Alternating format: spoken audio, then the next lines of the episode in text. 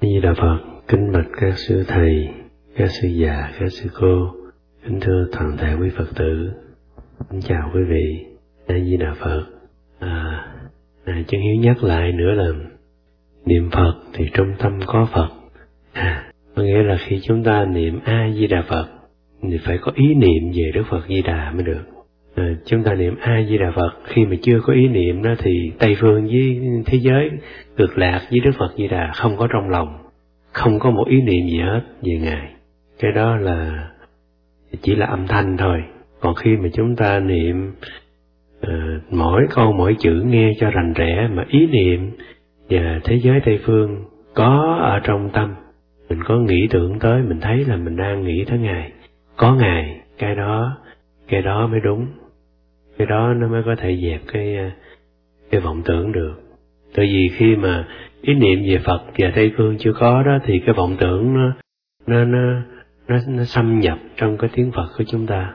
Mới là tâm niệm là gì đó. Không phải là miệng không mà miệng niệm tâm niệm hai thứ thì à, cái vọng tưởng nó mới không có xen vô được. Nhưng mà à, đầu tiên đó thì chúng ta niệm a di đà phật á, nếu mà để tâm nó để rất là khó khăn. Thế chừng mà tiếng phật nó tiếng với tâm nó hợp lại có phật rồi đó là chúng ta dùng nhiều sức lắm. Thì lúc đó phải bớt cái sức lại. À, phải điều hòa cái khí lực cho nó nó quân bình lại.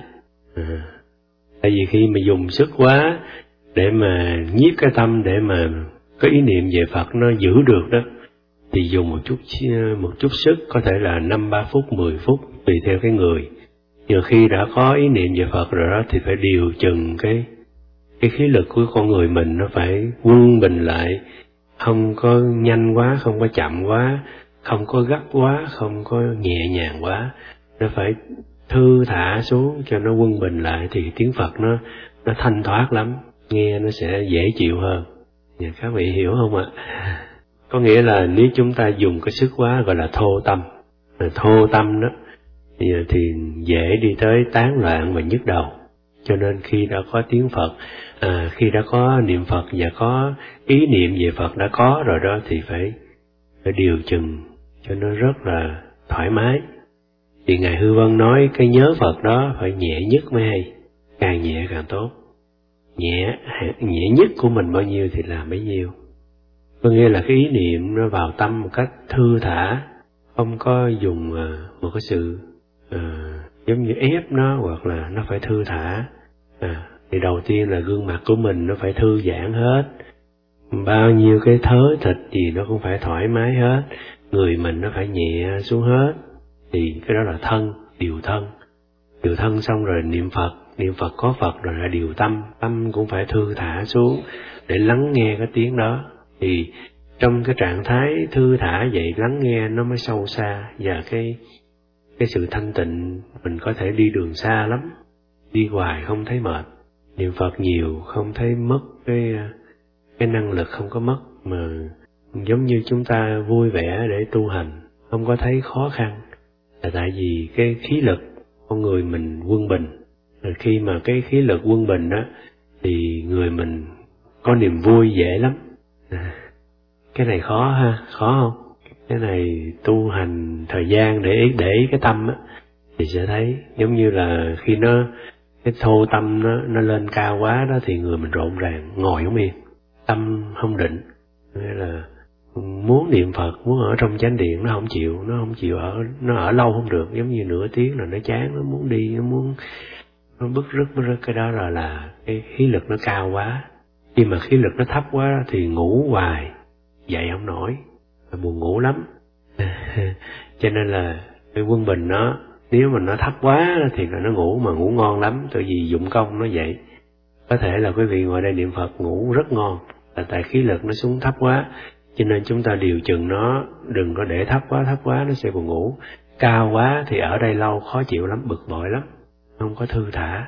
Thì cái đó là chúng ta điều chừng nó cái đó là à, ngài hư vân nói là à, khí lực phải là vi tế còn người không có biết tu là tâm thô khí phù. Đó là vậy. À, vọng tưởng rất nhiều không có điều chỉnh được. À, người tu hành do cái tiếng phật này niệm lên biết cách thì điều hòa cái tâm mình xuống. Khi có chánh niệm rồi thì không dùng nhiều sức mà phải giống như nghe cái tiếng Phật cho nó thâm nhập vào trái tim của mình cho nó in in cái cái tiếng Phật vô trong lòng để mà cái ý niệm về Phật luôn luôn ở trong mình. Nên người mới dụng công thì Phật mờ lắm. Có lúc nhớ được rõ rõ chút có lúc mờ không thấy được. Vậy đó, nhưng mà chúng ta cứ cứ ngày đêm tu hành, từ từ ngày sẽ rõ ràng ở trong lòng ta. Nhưng mà không phải là hình ảnh. Ý niệm chứ không phải là hình ảnh, không phải là có gương mặt không phải là có áo xanh áo đỏ không phải nhưng mà đó là một ý niệm thôi. Đó là chúng ta đang nhớ về thế giới ngài và muốn cầu nguyện vãng sinh. Không phải là niệm phật niệm phật giống như là à, chỉ có âm thanh không phải vậy mà lòng chúng ta có sự rung động mà nhập trong cái tiếng đó. Cái tiếng phật đọc ra thì nó có không phải suy nghĩ. Thì đọc a di đà phật đó là đức phật mà. Đâu có cần suy nghĩ đọc đó là đúng liền à các vị nghe không hiểu thì cứ để đó không có sao. Đừng có suy nghĩ nó. Không có hiểu không có sao. Không có hiểu cứ bình thản tu hành. Cứ uh, uh, vọng tưởng nhiều cũng không có sao. Cứ nghe rồi thực tập. Vì người người không quen thì sẽ suy nghĩ vậy.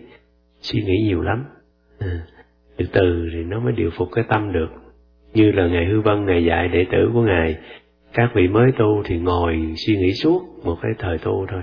Nhưng mà ngài nói không có sao hãy buông xả từ từ nó mới nhập được. Nên là sơ tâm là ba năm á. À, ba năm đầu tiên rồi là sơ tâm. À, nó không quen giống như mình dụng công nó không quen. Như là phật.